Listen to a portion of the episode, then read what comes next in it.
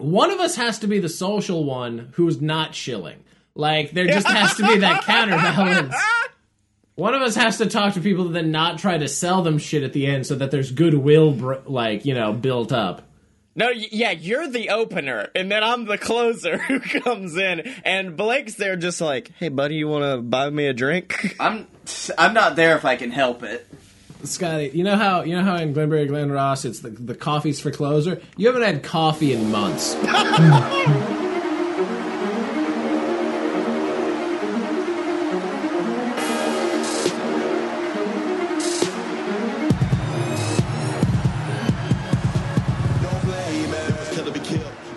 Welcome to Fight Boys, the show about professional and not-so-professional wrestling. I'm your host, the bad boy of podcasting, Scotty Moore.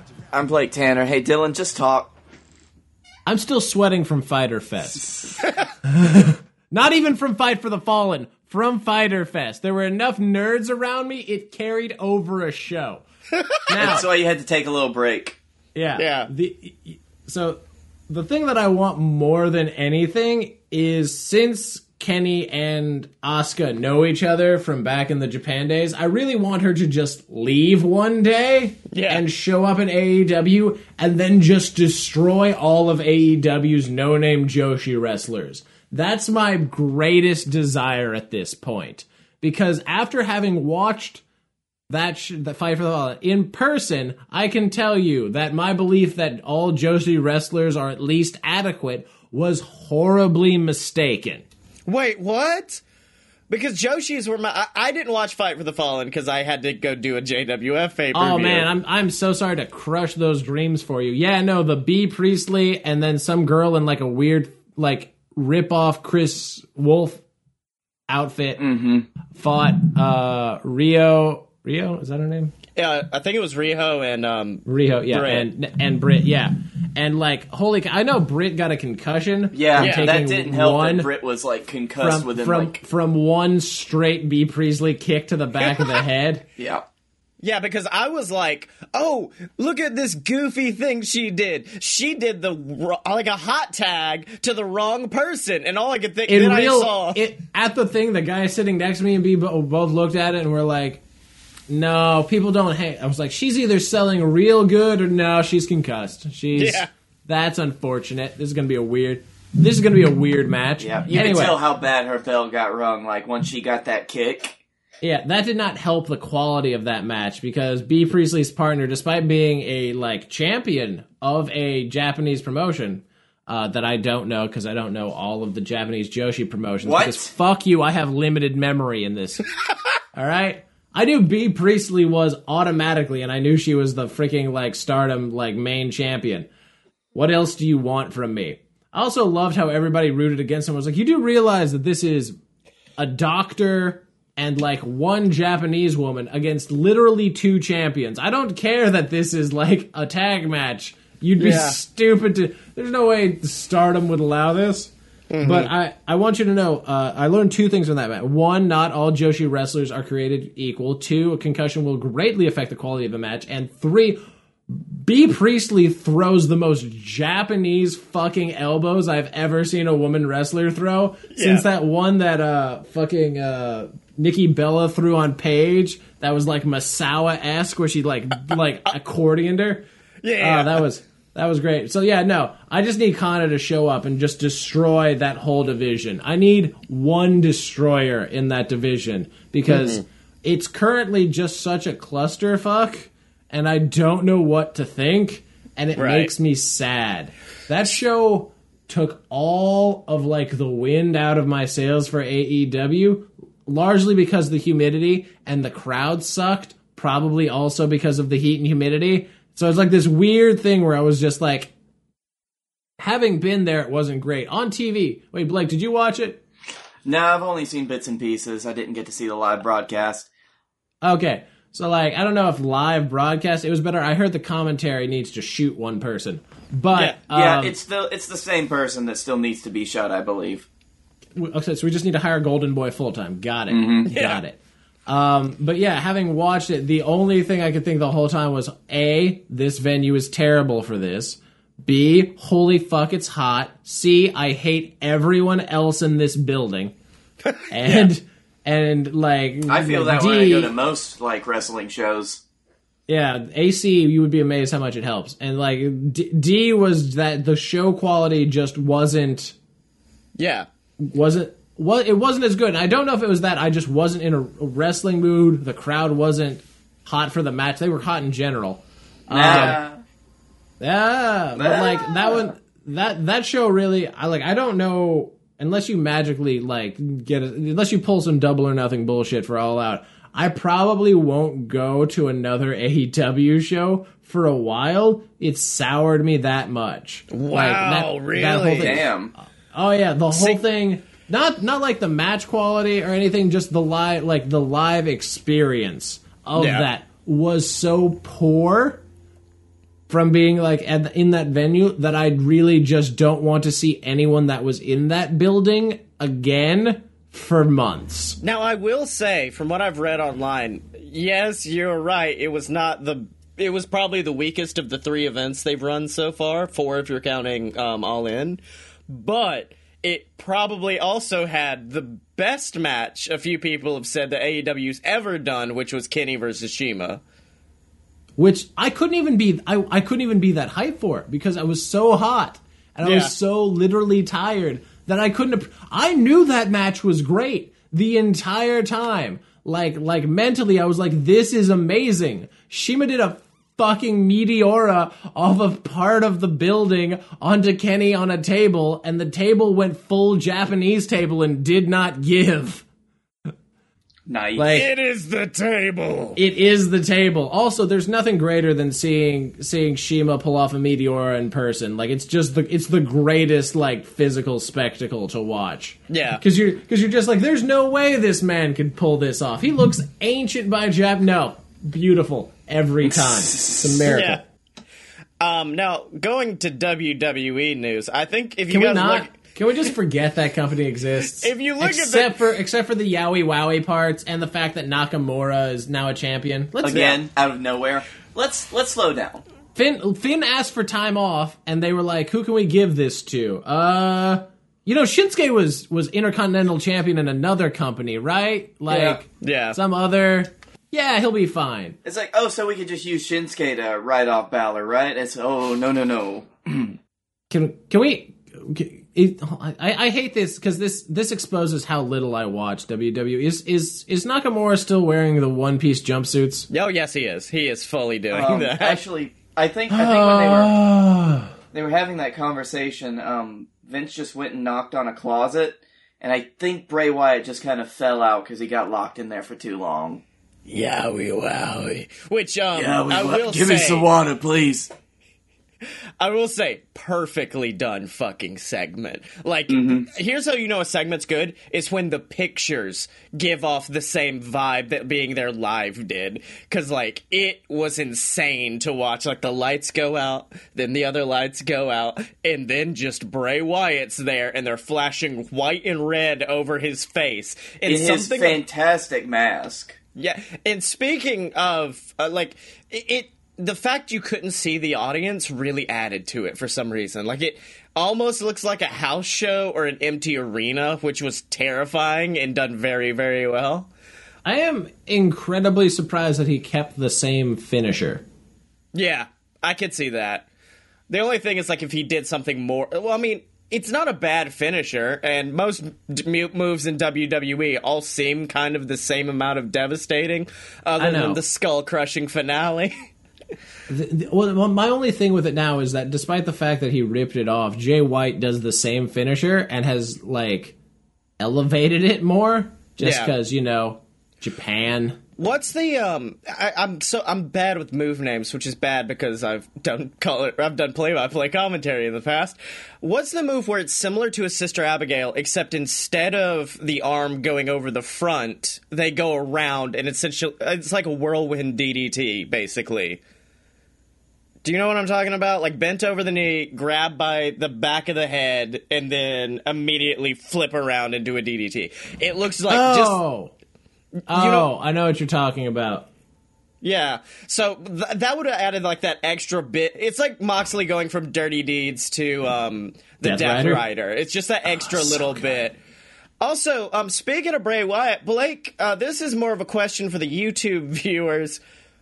Why do you have Bray Wyatt's original version for his mask on your back wall? Because holy fuck, what is this horrifying, demonic, like, face you've got on a plaque behind you? That's my kabuki mask. It is. They are... And you can learn about it all. You can learn all about it and its backstory on a load of BS. Now, back to wrestling. Here, actually, no. Back to Fight for the Fallen. So you want to know how? Here. I can tell you the entire. Let me just, because Scotty does this every once in a while. I want to tell you the whole story of my experience with this bullshit. Okay, real quick, I'm just going to change the show notes for segment one to say Dylan gets to vent about the bad time he had. Yeah. Also, I will say my favorite part of the show notes was my first one was Bray's back, and then the second note is Brock's back. No. So, yeah. 90, not even 100 days. Not even 100 days. We didn't even crack it. He was 2 away. He just had to make it to next Raw. Couldn't do it. Yep. No. Couldn't do it. And also... Did you see the wonderful statistic of how many days Brock Lesnar has held that title? It's over 600. Didn't you say that? It's 662 today. You want to know how many everybody else has combined held it for? 432. Which I believe was the exact amount of time CM Punk held the title as well. So... Okay. Yeah, just combined. Yep. Yeah, no, at this point it's going to, you know how like people are like synonymous with like championships like Nakamura and the Intercontinental and like New Japan and now Okada and Brock is going to be synonymous with no one being there. Mm-hmm. Yeah. But he puts it up to his ear and he jams out like he did that one time. Oh, no, that was a sweet move. When he is there, it's awesome. That's why I wish that Brock Party had lasted longer, because it was the last time I had remembered seeing Brock Lesnar, not the champion, and I still liked him being there since he had the axe and destroyed a caddy on Raw. That was the last time I was just like, oh, Brock Lesnar's here. Thank you, Jesus. It's too expensive to throw a Brock party every night, though. You know, you got to get all the stuff there. You got to bring him in. Yeah. Millions of dollars every night. 5 million ham hocks. You got to feed him. And apparently, despite Bray coming back, the Raw audience, very much like the Fight for the Fallen audience, turned very quickly on that show to a point where... Hey, WWE, if you've got a guy that's made a bunch of problematic comments on Twitter recently, maybe don't make him #1 contender again. Or maybe don't even pull, like, the potential of 9 other dudes could possibly get it. And instead just be like, yeah, he's got a rematch clause, let him do it. Like, that's all it takes. But instead, WWE wanted to give us hope, which was, I think that was the worst part of Raw. People are like, maybe it'll be Cesaro. Cesaro's first one out. Okay, but like Big E's in that, Big E's second one out. And they're just like, okay, well, it's like that Royal Rumble in Philly where they were just like, okay, well, Dean, Bryan, and like someone else are out. Like beep. Yeah. Anywho. Well, speaking of that, I was thinking Roman. Would win it, but no. WWE doesn't want to give me what I and only I want. This is the darkest timeline. Roman Reigns is now more wanted for the main event than Seth Rollins. Yeah, right? This is what they wanted. I still want Drew versus Brock, because that's like Samoa Joe versus Brock, where I was like, I know who's going to win, but holy fuck, the Haas battle. Yeah. Mm-hmm. Anyway, back to my Saturday night. Yeah. Which is a weekly segment on this show, but they always cut it because it's too long. So, you know, get to the stadium. It's held at, I think it's AITT Stadium in Jacksonville. You park. Yeah. And, like, going... It was literally done there because Tony Khan's dad designed it, and he was like, I want to impress my dad. Okay, yeah. Tony. That's fine. I You park there and like going. Also, I don't want to pay.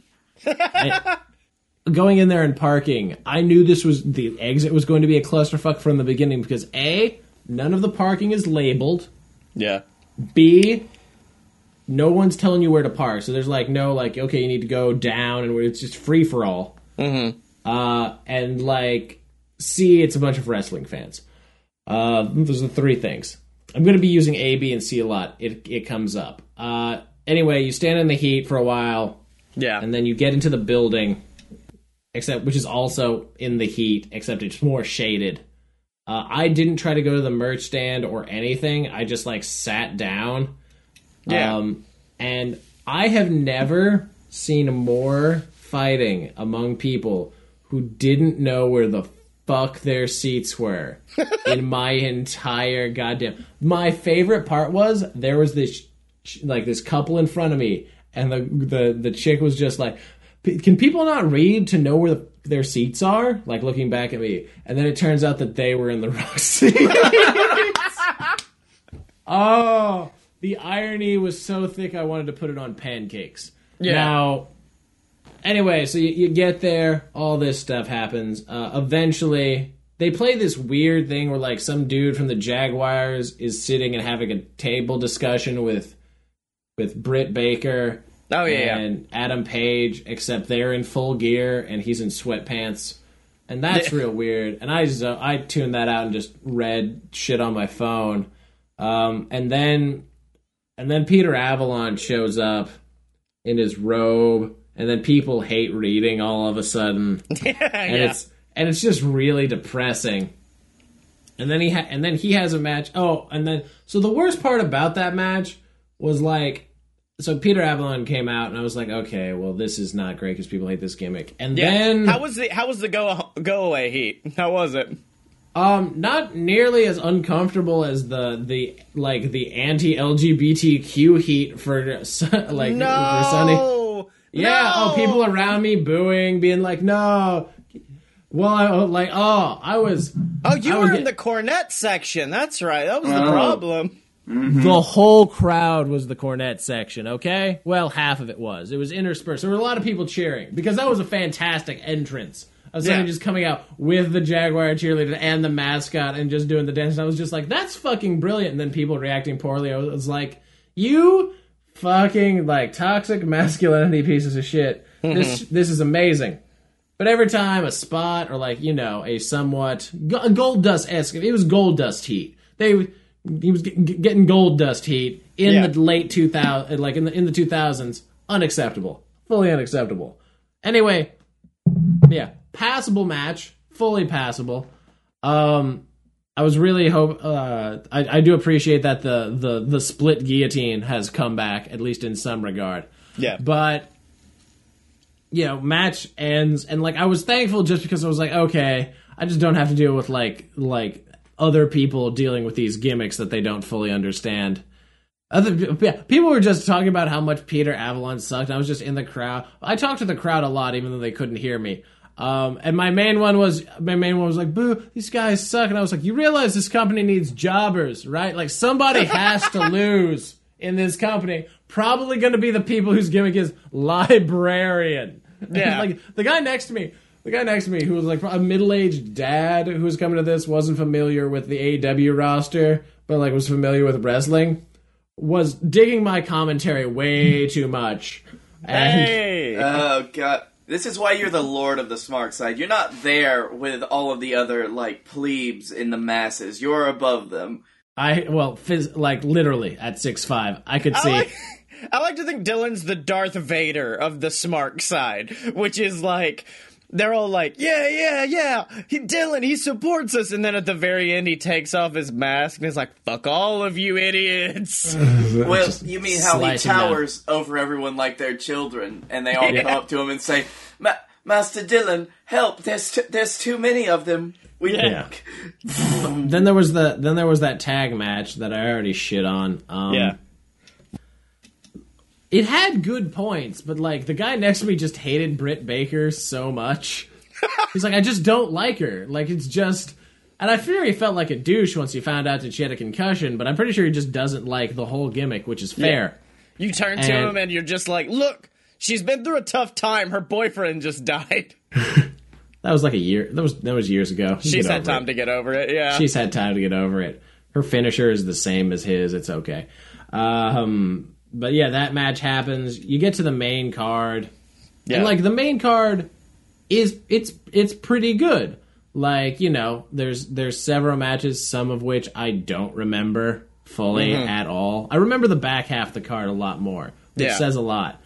I think I started really paying attention and start being memorable at the triple threat tag match. Yeah. Because I remember being there and heckling the crowd for not appreciating the Dark Order. Like, oh, they're so good. They're so good. I was heckling the people heckling them. Like, I knew they couldn't hear me, but you know the Hannibal Buress was like, "Why are you booing? I'm right." It was me being like, "Why are you not appreciating them? They're better than you." Like, have you seen? Just because one of them literally looks like a bowling ball man and the other one is like Kratos mixed with Vega, and you don't understand that, like, whenever Stu Grayson did the like line in the sand spot, like after he threw freaking oh my god, how can I not remember and Helico's partner? How can I not remember? Oh, Jack Evans. Jack Evans. Yeah, I couldn't remember Jack Evans' name. He throws Jack Evans like a child, like, and just like, and said, like, "Bring it on." I was like, this is amazing. This is everything I've wanted. Luchasaurus. By the way, what's the dumbest gimmick you've ever seen get overhuge? Because it's Luchasaurus. Let me just answer for you.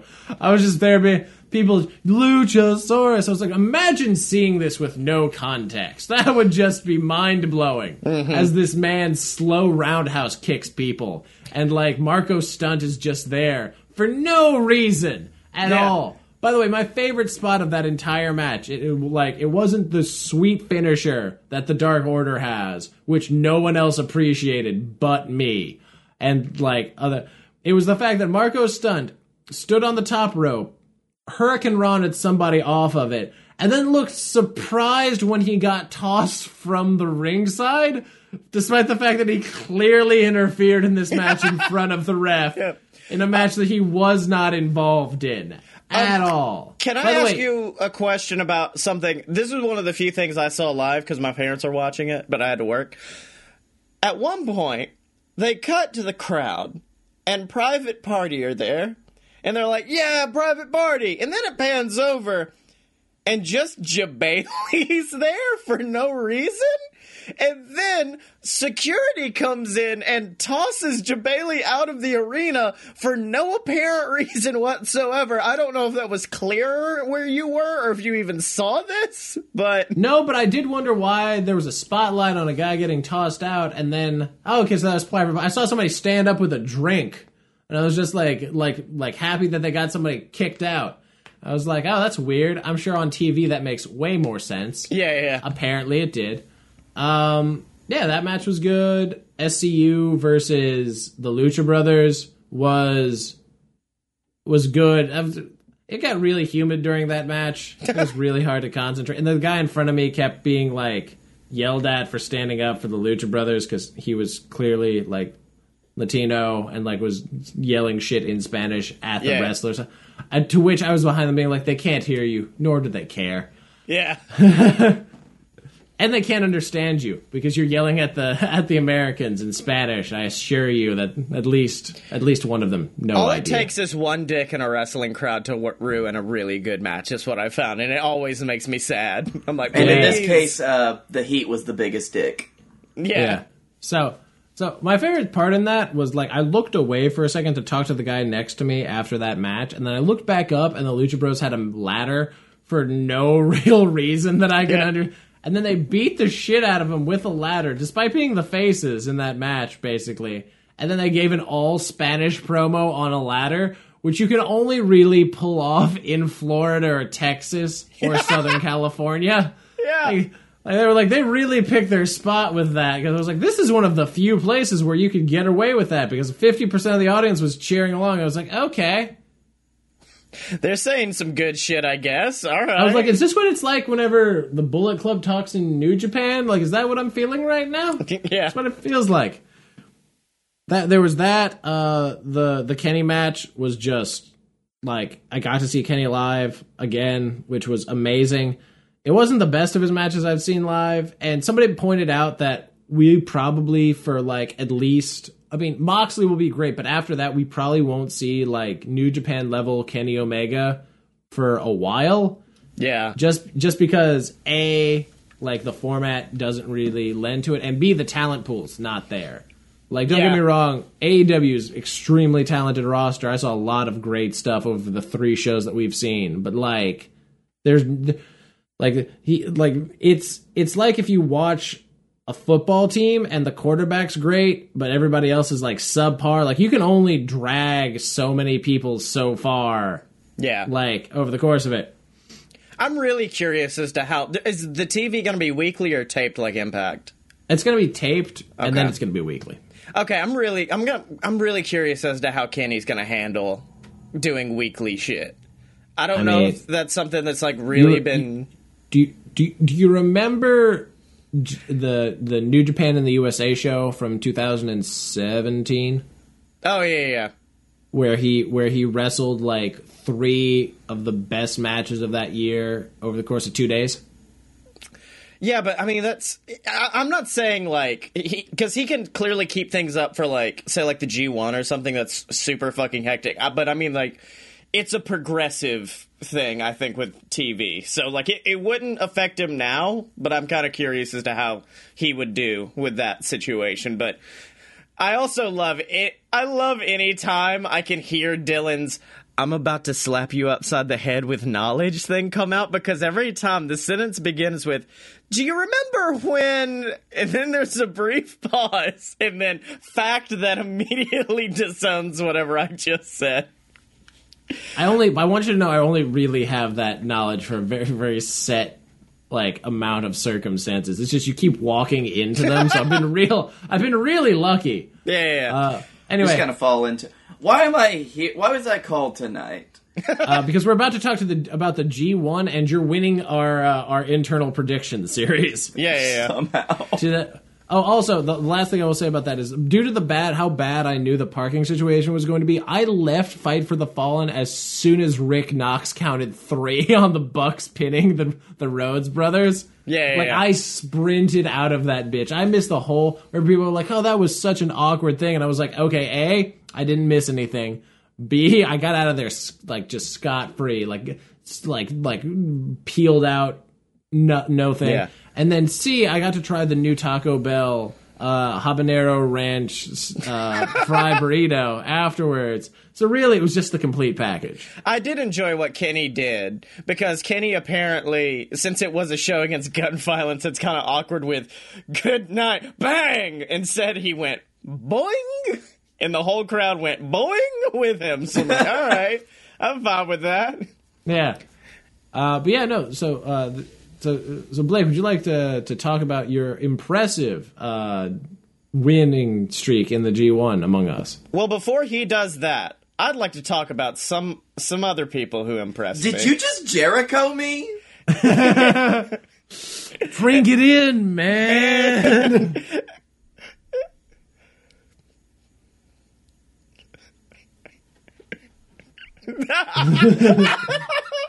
It's not Father's Day. What are you talking about? It sounds like Dylan had a hard time at Fight for the Fallen. If you want a hard time, BlueChew.com. Oh, no, Patreon.com/LoadofBS is the website where you can support the Fight Boys, and you can help us out. You can keep giving us money so I could go to the next show and make Dylan's time so much better. It's what I do. And if we reach enough money... The whole time I was there, I was like, I mean, this is pretty bad, but I imagined how much you'd be sweating like a hog in like your black t-shirt and Zumba pants in that heat. It would have been really rough. But yeah, Patreon. It's where you can support us. It's where you get access to me and Blake's exclusive show, You Paid for This, where we watch terrible movies and commentate over them, like our last episode where I forced Blake to watch Cat in the Hat under the guise of it being Ghost Rider, and he ended my friendship with him for a few days there. That was pretty rough.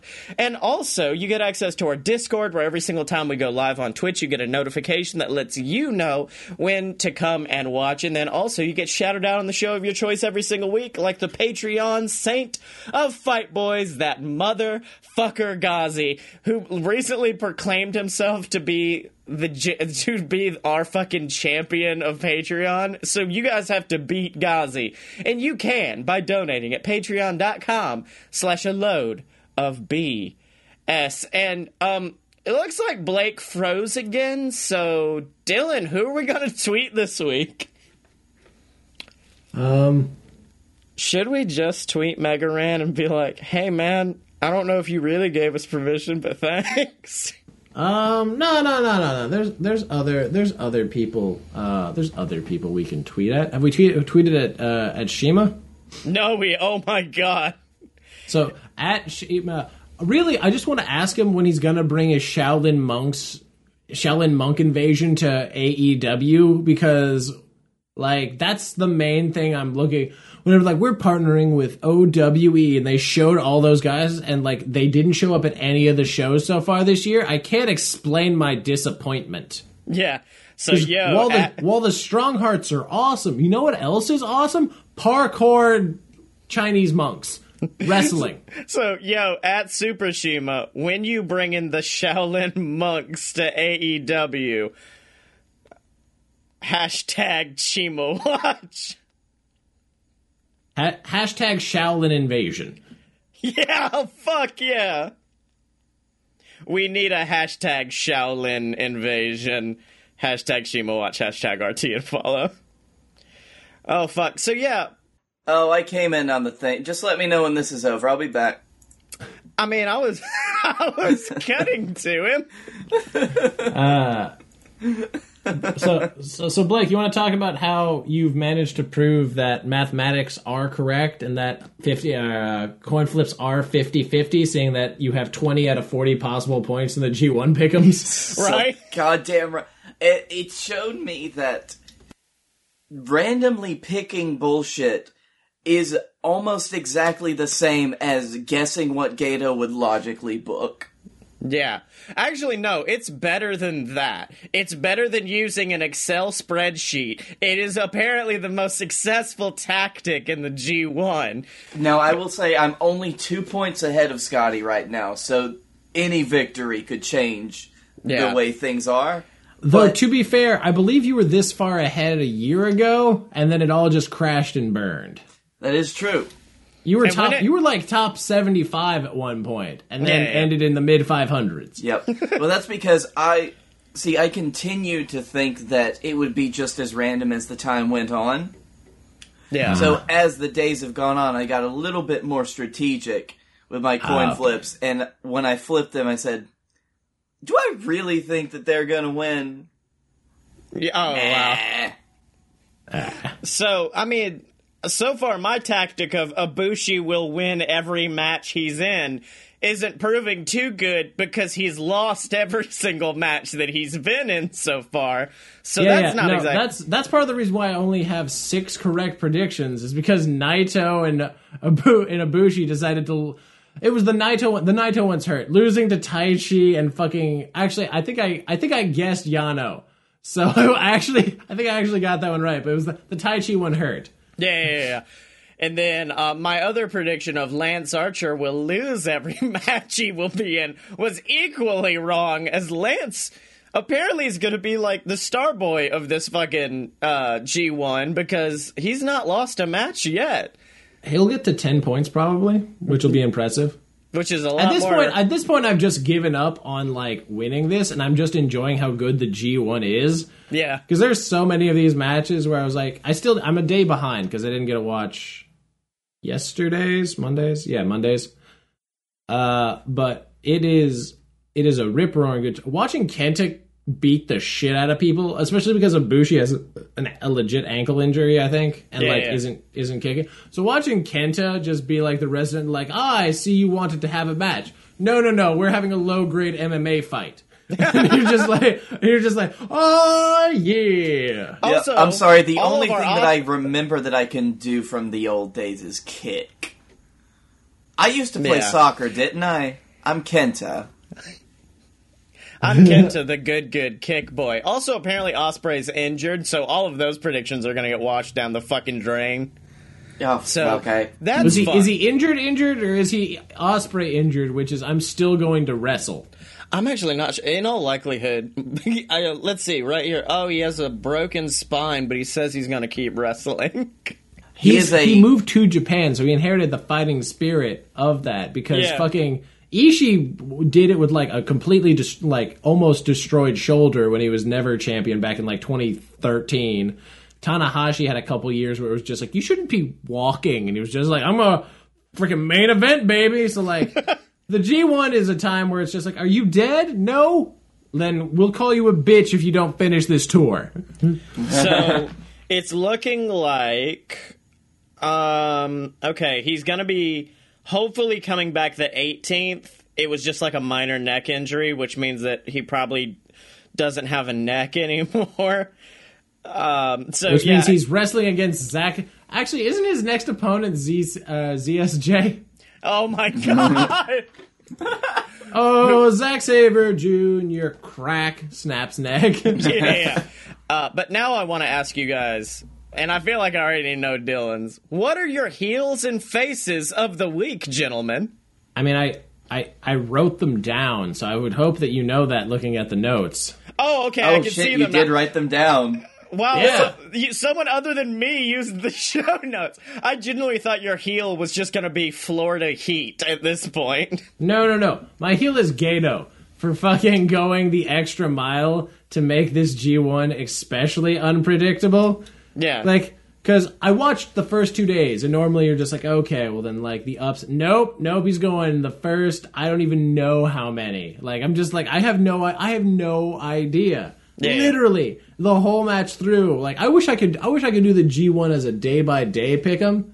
I feel like that'd be so much more like telling. Is be like, can I recognize the pattern that he's trying to like build, like as it's going, and just be like, nope, he zigged and I zagged. Ah, man, he's got more zigs than Dolph Ziggler.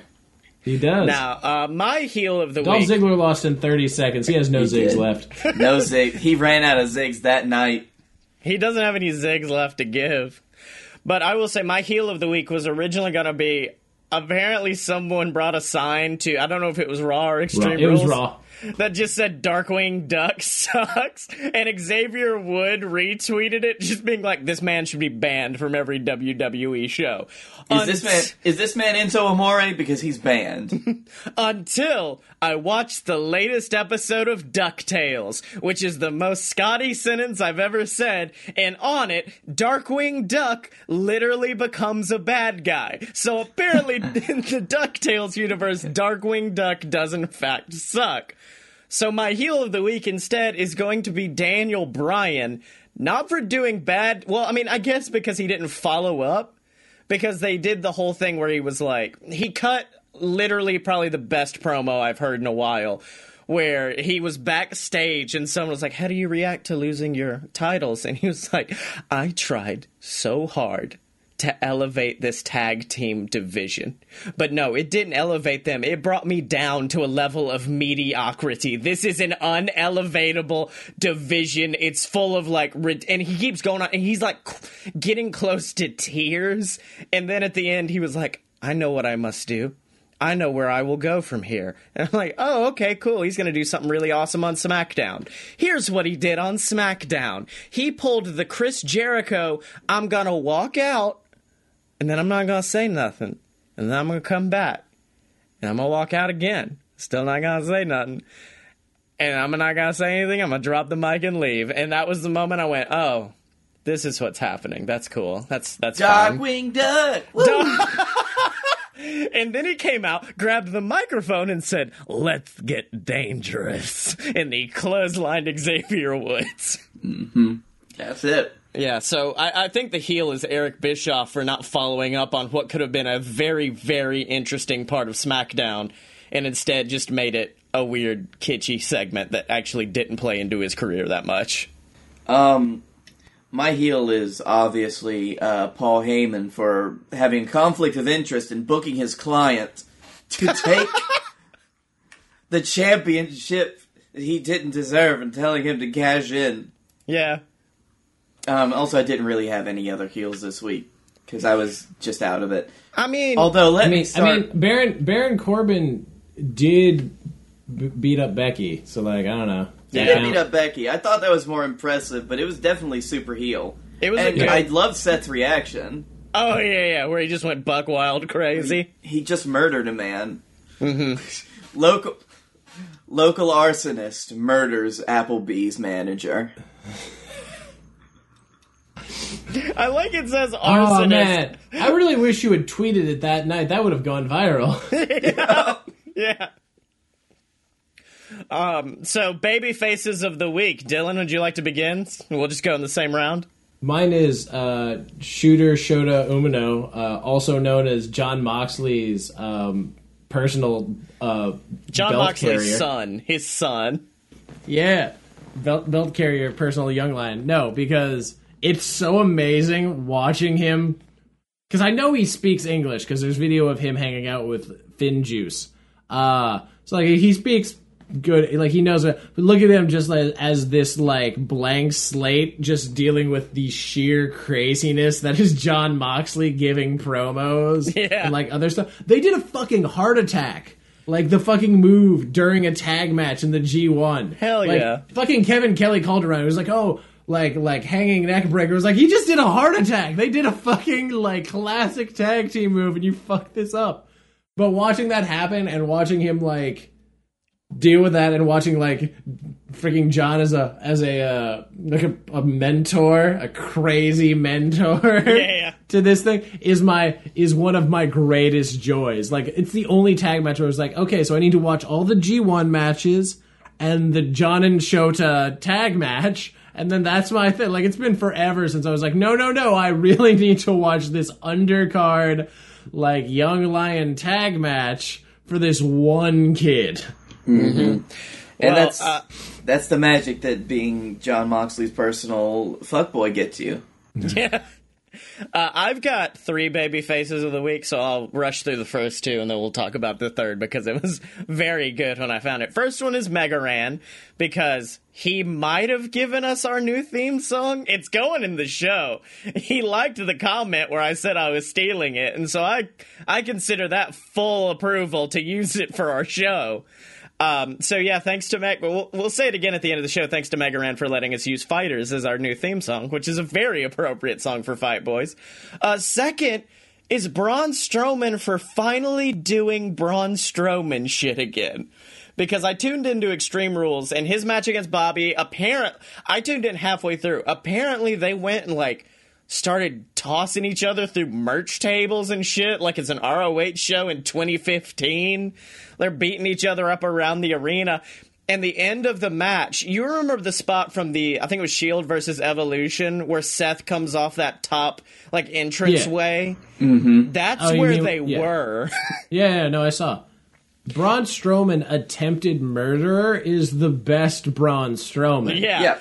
Because like, that's what he is. Yeah. But my favorite part of it was still the refs counting 1, 2, and I'm like, oh, so Braun's not gonna like crawl out of it. No, it's like because it's not like they went straight. He kicked out like Frankenstein through a shitty wall in an old Universal film. Yeah. That's what happened. Just roar, like arms out like that. Yeah.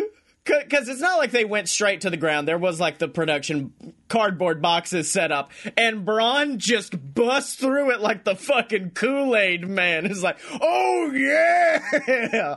And then just screams at the crowd. And it was the first time in, like, 2 years I gave a legitimate shit about Braun Strowman. Because, holy fuck, it was so good.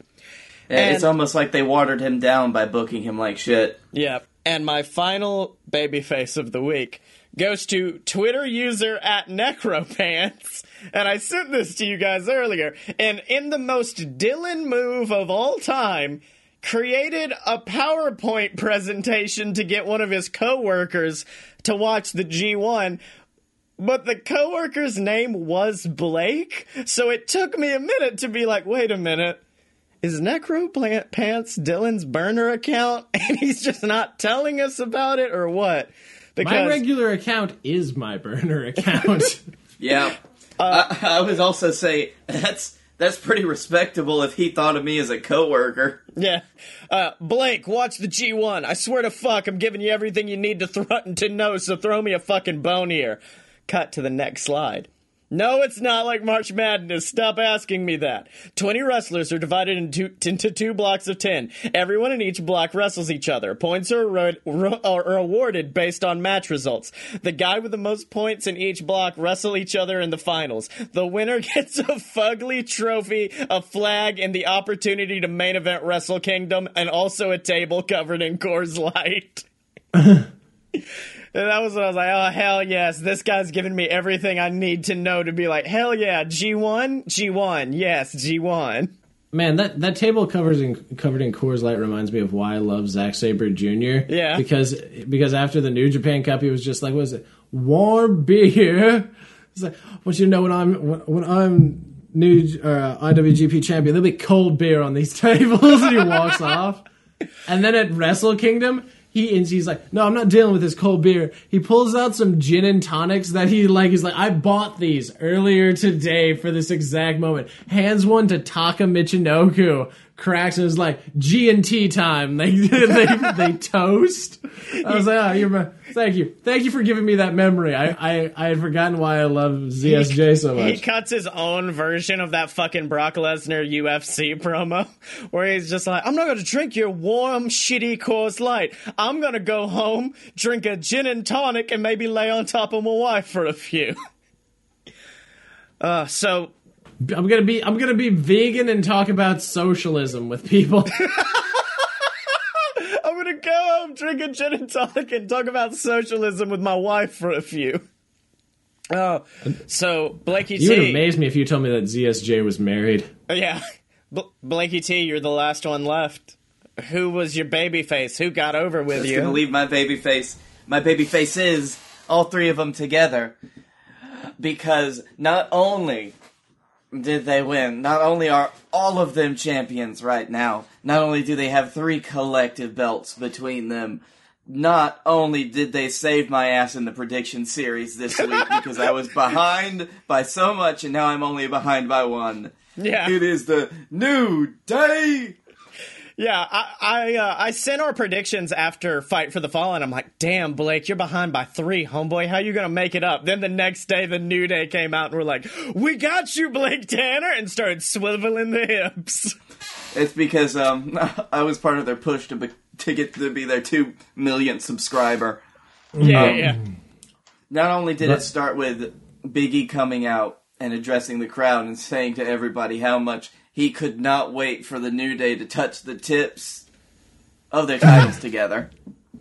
Yeah. Not only did Xavier Woods come out and prove that while he is the best talker, he's also like a really good wrestler. Yeah. Which we forget. Yeah, it's easy to forget just how good he is. I remember after his actual, like, real match during Cena's US Open Challenge, like, somebody posted when he wrestled in TNA, and I'm like, damn, he's good. Oh, yeah, yeah. Out of the Woods is one of my favorite moves. It really is. It's one of the most bullshit wrestling ones. Like, how can I increase this clothesline? I know, I'll do a headstand flip. That'll do it. He's another one of those guys that you forget had been around for so long before he came to WWE, and then when you look, you're like, oh, shit, okay, that's cool, I guess.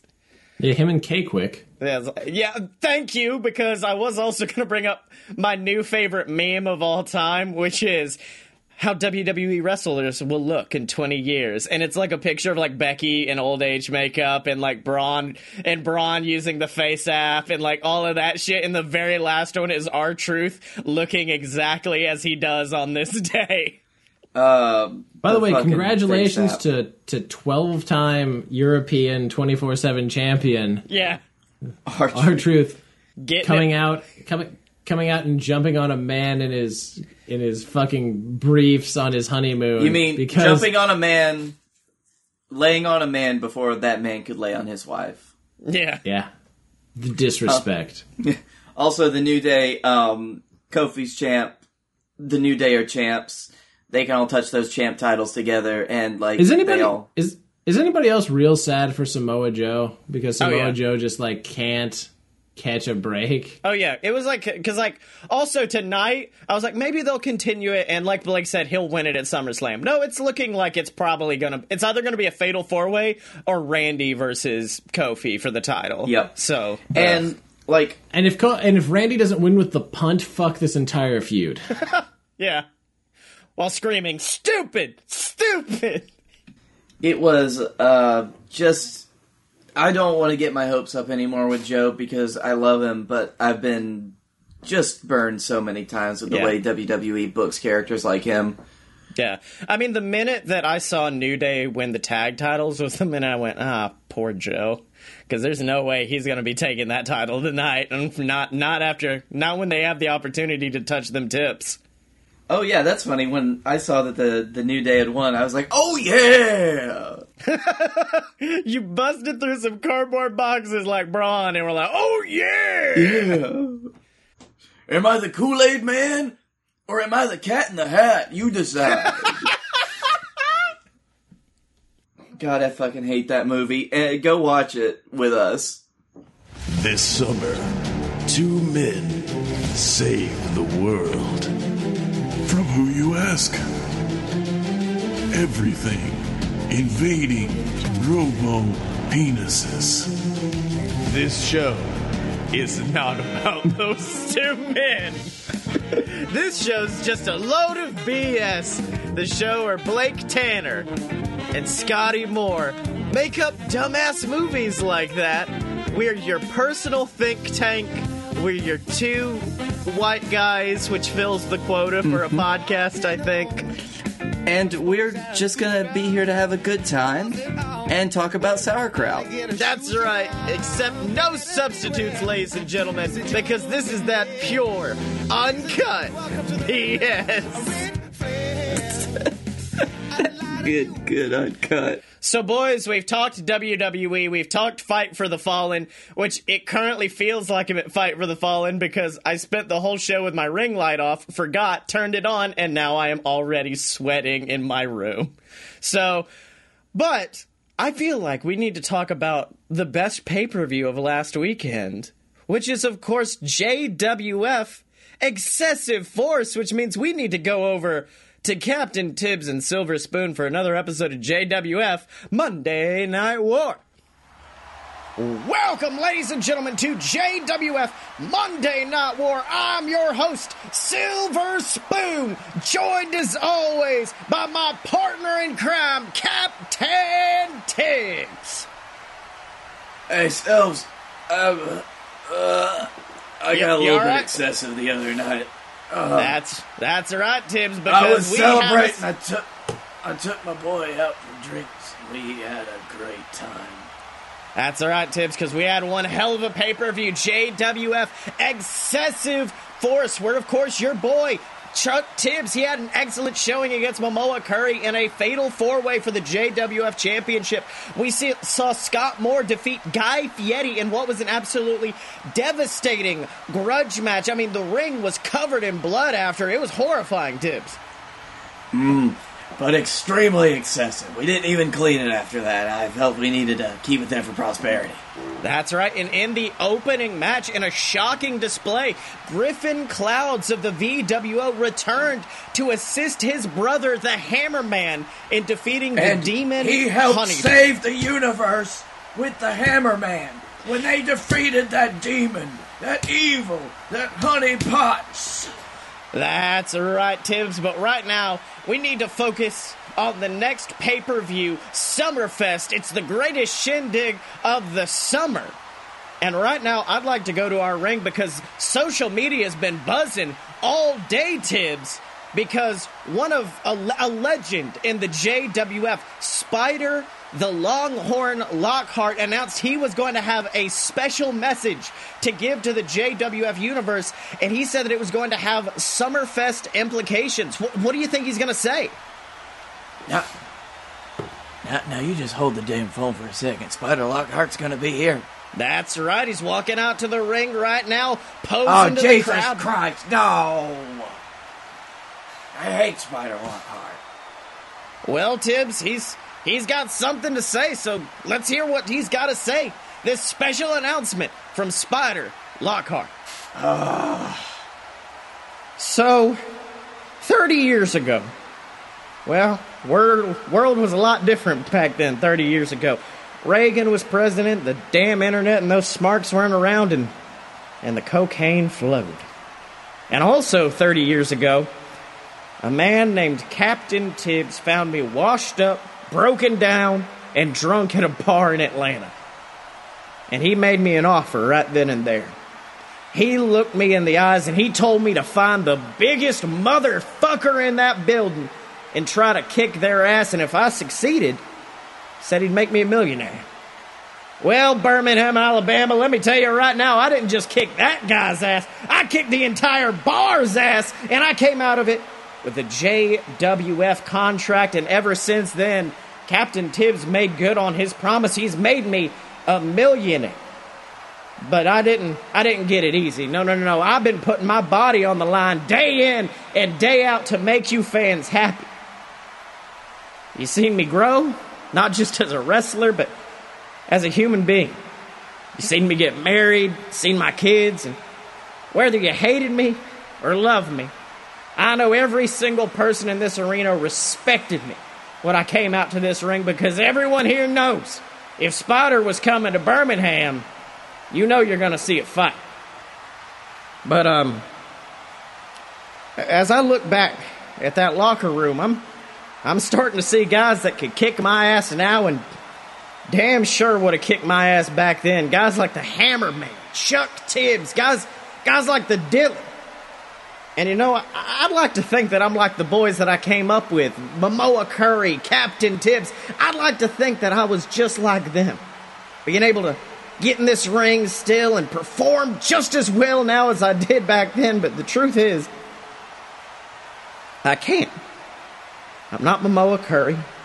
I'm not Captain Tibbs. And my old body's broken and beaten to a point where my kids are afraid Daddy's not going to be able to pick himself out of bed in the morning. And there are days where, I'll be honest, I haven't been able to. And I can't give my family that life anymore. I can't give them that kind of worry anymore, which is why I'd like to formally announce my retirement from the sport of professional wrestling. Tibbs, what in the world's going on?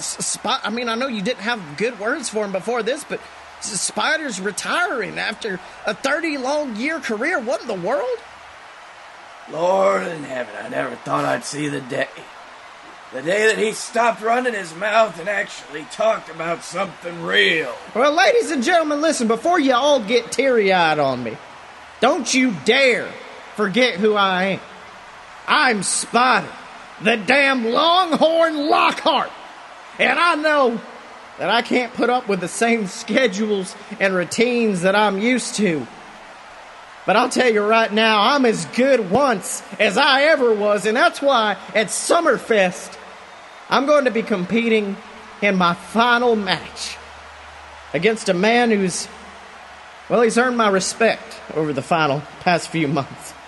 A man who's been my road dog as we traveled up and down the highways and byways of America, and a man who, well, I'll be honest, I'd call it a privilege to end my career facing.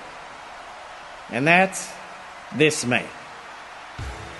Tibbs, it's Sam Adams, the beer man, the American beer man. Of course, we know that Sam has been teaming up on the roads with Spider in recent months. I mean, how do you think Sam's reacting right now? You can see the tears in his eyes, getting in the ring, embracing his tag team partner. This is an emotional display from these two men. Well, it's obviously a great honor for Sam Adams to retire Spider Lockhart for the fourth time. The fourth time somebody has retired Spider Lockhart. So, Sills, I'm gonna shoot straight with the eye. I'll believe it when I see it. That's right, Tibbs. Of course, Spider known for pulling some tricks on the old JWF universe, but who knows?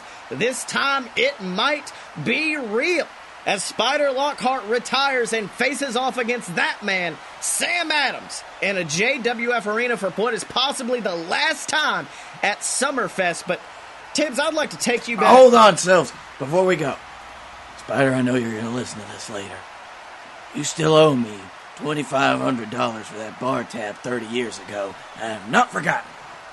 Well, Tibbs, speaking of men who had not forgotten, let's talk about Guy Fieri, a man who had not forgotten what Scott Moore did to him at the Toe Jam pay-per-view, calling out Scott for a match at Excessive Force. And Tibbs, let's be honest, during that whole match, we thought Guy had it in the bag, but of course, when Scott's friends in the Dynasty, his son Scotty Moore, Blake Tanner, when they stepped in, it changed the entire landscape of that match awful fast. What'd you think? Mm-hmm. Scotty Moore, of course, Scott Moore's son, Blake Tanner, been Scotty's tag team partner for so long, been like brothers, all of them, like a big family. They were trying to look out for one another, even though it was just the dirtiest thing I'd seen all night. That's right, Tibbs, but you talked about Blake Tanner, and speaking of Blake, ever since Scotty Moore formed the Dynasty, many people in the JWF universe have said that Scotty is treating Blake like an afterthought, and that's why we sent one of our top interviewers backstage to catch up with Blake Tanner and hear what he has to say about these accusations. Let's have a listen. Ladies and gentlemen, Don the Don McDonald backstage with one-third of the trio known as the Dynasty, Blake Tanner. Now, Blake, ever since Scotty Moore, your tag team partner, formed the Dynasty, many people, they've said that you seem like an afterthought in the team, that Scotty Moore, well, he's just using you as much as he's using his father to get to the JWF Championship. I gotta know, how do you respond to these accusations? All right, McDonald, come on. Really? You think that me, a part of the Dynasty, a part of this family, would even think about something like that? Let me tell you something. I think at the end of the day... Yeah, hold on. Listen, McDonald, what you doing, buddy?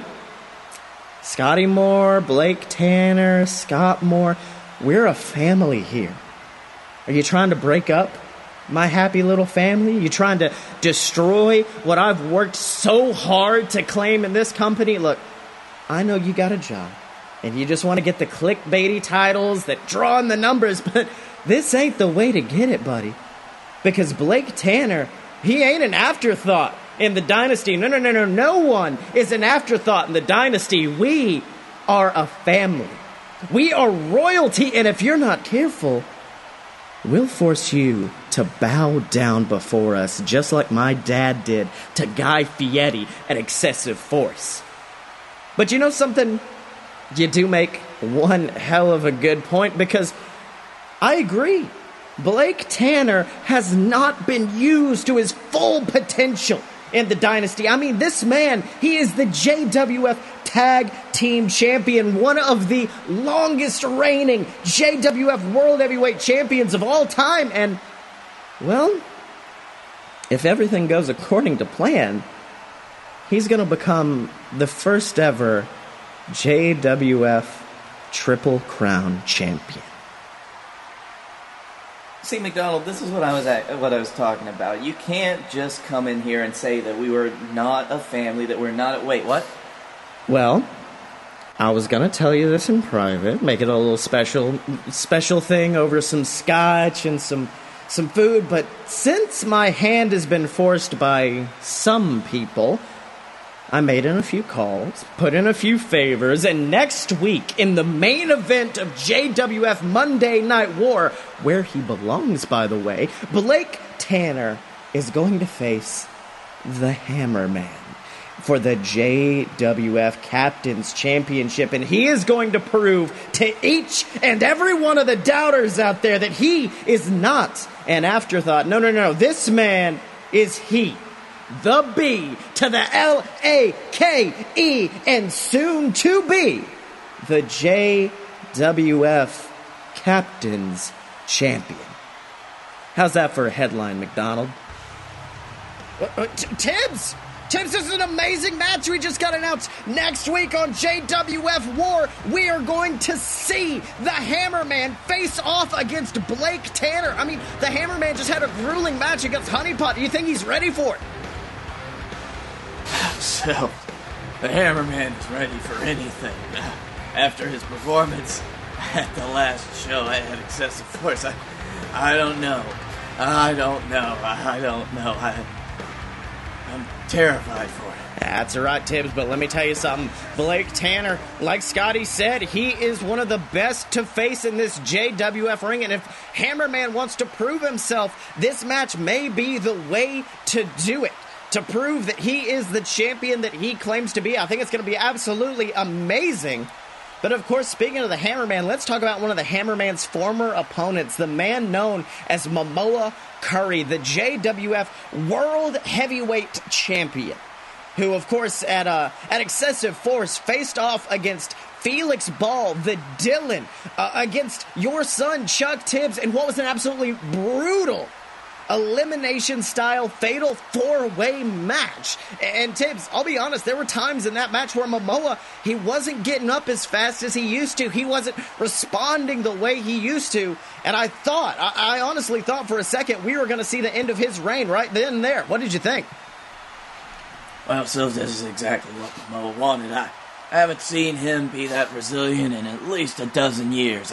If you had put Momoa Curry 2 years ago in that match, he would have been one of the first 2 or 3 eliminated. He would not have made it to the final 2 even. I just don't see it. I just am amazed at how much progress he's made, how different he seems recently. That's right, but despite all that, you see him coming out to the ring right now. Said he had an announcement to make, and his ribs are taped up. You see that scar above his eyebrow stapled together. He had an absolutely brutal match, but he's still here, and he's got something to say, so let's go down to Momoa Curry. Well, ladies and gentlemen, take a good, long look at what you see in this ring right now. Because they don't call that pay-per-view Excessive Force for no reason. No. My ribs are battered. My skull had to be stitched up. My body is nearly broken.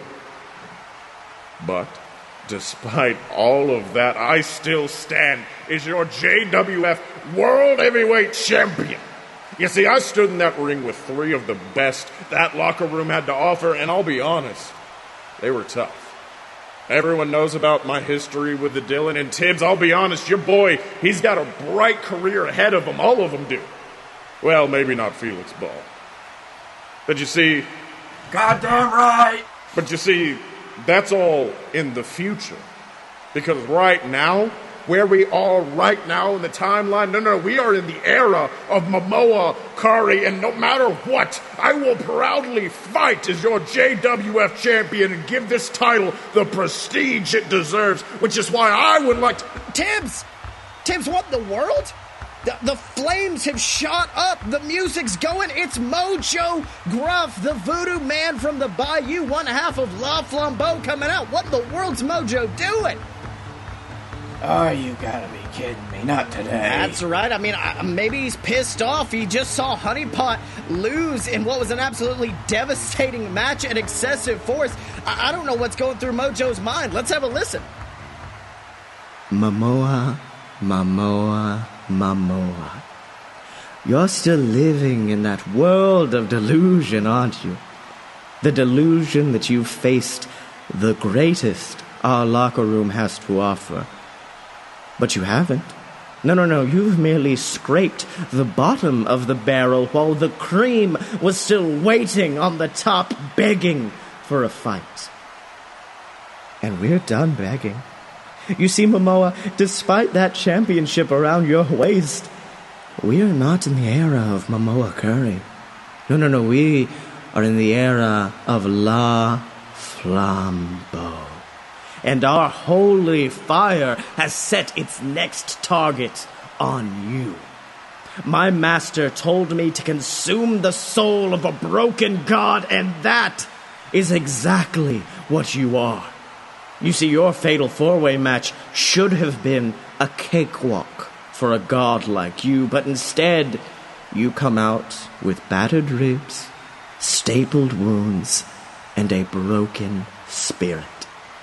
So, La Flambeau will finish what was started at Excessive Force. But don't be afraid, Momoa. It won't take long. Oh my my God, Tibbs! Momoa, he was just violently assaulted from behind by the demon, the beast honeypot. He's got that massive... What the world is it? It looks like a battering ram just beating the hell out of Momoa Curry. Look at the strength of the demon. No, I knew it was too good to be true. He's back. He's so powerful, Sals. He's beating Momoa Curry like that's right. Can we get some security out here right now? This is horrifying as he just keeps... Now he's just wrenching on those ribs, putting that battering ram straight into a Momoa howling in pain. I don't think I've ever heard Momoa scream like this, Tibbs. I can't watch, Sals. We gotta get somebody out here, but there's nobody who can help. Looks like a security team coming off. But oh my God, Momoa, Mojo Gruff just beating away the entire security team as Honeypot continues to work over Momoa Curry, whose body is limp. It is beaten, and oh my God, Tibbs, he's picked up Momoa Curry. He's got Momoa held over his head. I don't think I've ever seen someone pick up Momoa like that. And oh my God! Just breaking the body of Momoa Curry across the knee. I think I heard a snap back here as his limp body just rolls to the ground. We need a medic out here right now. Momoa Curry might be dead. I can't believe what I'm seeing. Tibbs, this is horrifying to see in the ring. Mojo Gruff said that they were going to finish what was started in excessive force, and I thought they might have been a match. I thought they meant at Summerfest, but no. Momoa Curry is broken in half in the center of the ring, and Tibbs, I know we got to end the show, but how? How after seeing something like that? Sales, I have to go. Plans need to be made. That's... Security of the human race. For survival. We gotta do it. We gotta save it all. That's understandable, Tibbs, but for now, I guess everyone at home, I will see you next time for another episode of JWF Monday Night War. So, Blakey T, it's been one hell of an episode, an emotional episode of JWF Monday Night War, I gotta say. I never thought Spider Lockhart would ever retire. They said he'd die in the middle of the ring. He might still. Yeah, Sam Adams is a tough motherfucker. But what did you learn this week? I learned that you never underestimate three men that want to touch their tips. And I learned that you never underestimate the power of Florida heat against the Dillon, because holy shit, I felt real sad. Because I'm still an AEW boy, but I mean, if it was that bad. Just give him some time. Let him cool off. Yeah. I mean, the minute he was like, I don't want to go to another AEW show, I'm like, bitch, I'm trying to get us in StarCast. Don't say shit like that. We're not going to just ignore it. It's like, we're going to turn you around now. We're going to turn you around. It's fine, big boy. We got it. So Dylan can be found on Twitter at Dick and Stormy. Blake, where can they find you? You can find me at Blake A. Tanner on the Twitter. You can find me at The Darkroom Video on YouTube. And also, Ghazi learned that Black and Cesaro have the best matches. That's right. Blackened Cesaro is my favorite dish at the Olive Garden. It's very How long is it before they turn into a tag team? Should be next week, I think. And of course, you can find me on Twitter at ScottyMo, ScottyMo. Buy all my books on Amazon, and I just set up a Fiverr account. So if you want like a custom stream layout made, if you do streams, if you want some voice acting done, I do basically everything. So make sure to do that. And of course. Mm-hmm. Oh, do you have something important to say, Blake? Wait. I think I need to interject. I think I need to say something about something that opens up and ends this. We've got a new one, and it is Fighters by Megaran. That's right. Our intro and outro. Thank you to Megaran for not suing us yet. And, of course, remember to check out all the other shows online at aloadofpurebs.com, ladies and gentlemen. There's plenty of other shows. If you like me and Blake BS and back and forth, make sure to check out A Load of BS, which is, of course, our flagship show that is just full of me and Blake being drunk assholes for an hour. So check that out. Remember to support the show. If you can't do it monetarily, we understand. Just subscribe to our YouTube channel. Check out all the other shows on there. Leave us a review on iTunes, or more importantly, come to the streams. Come hang out with us. Come chat with us. We love getting feedback from you guys. It's awesome. And as always, you can find us at aloadofpurebs.com. Step up to the merch table at merch.aloadofpurebs.com. Find us on Facebook. Donate to the Patreon. Subscribe on YouTube, and remember to follow us on Twitter at Fight Boys Show Shima, because when you're a fight boy, you're a fight boy for life.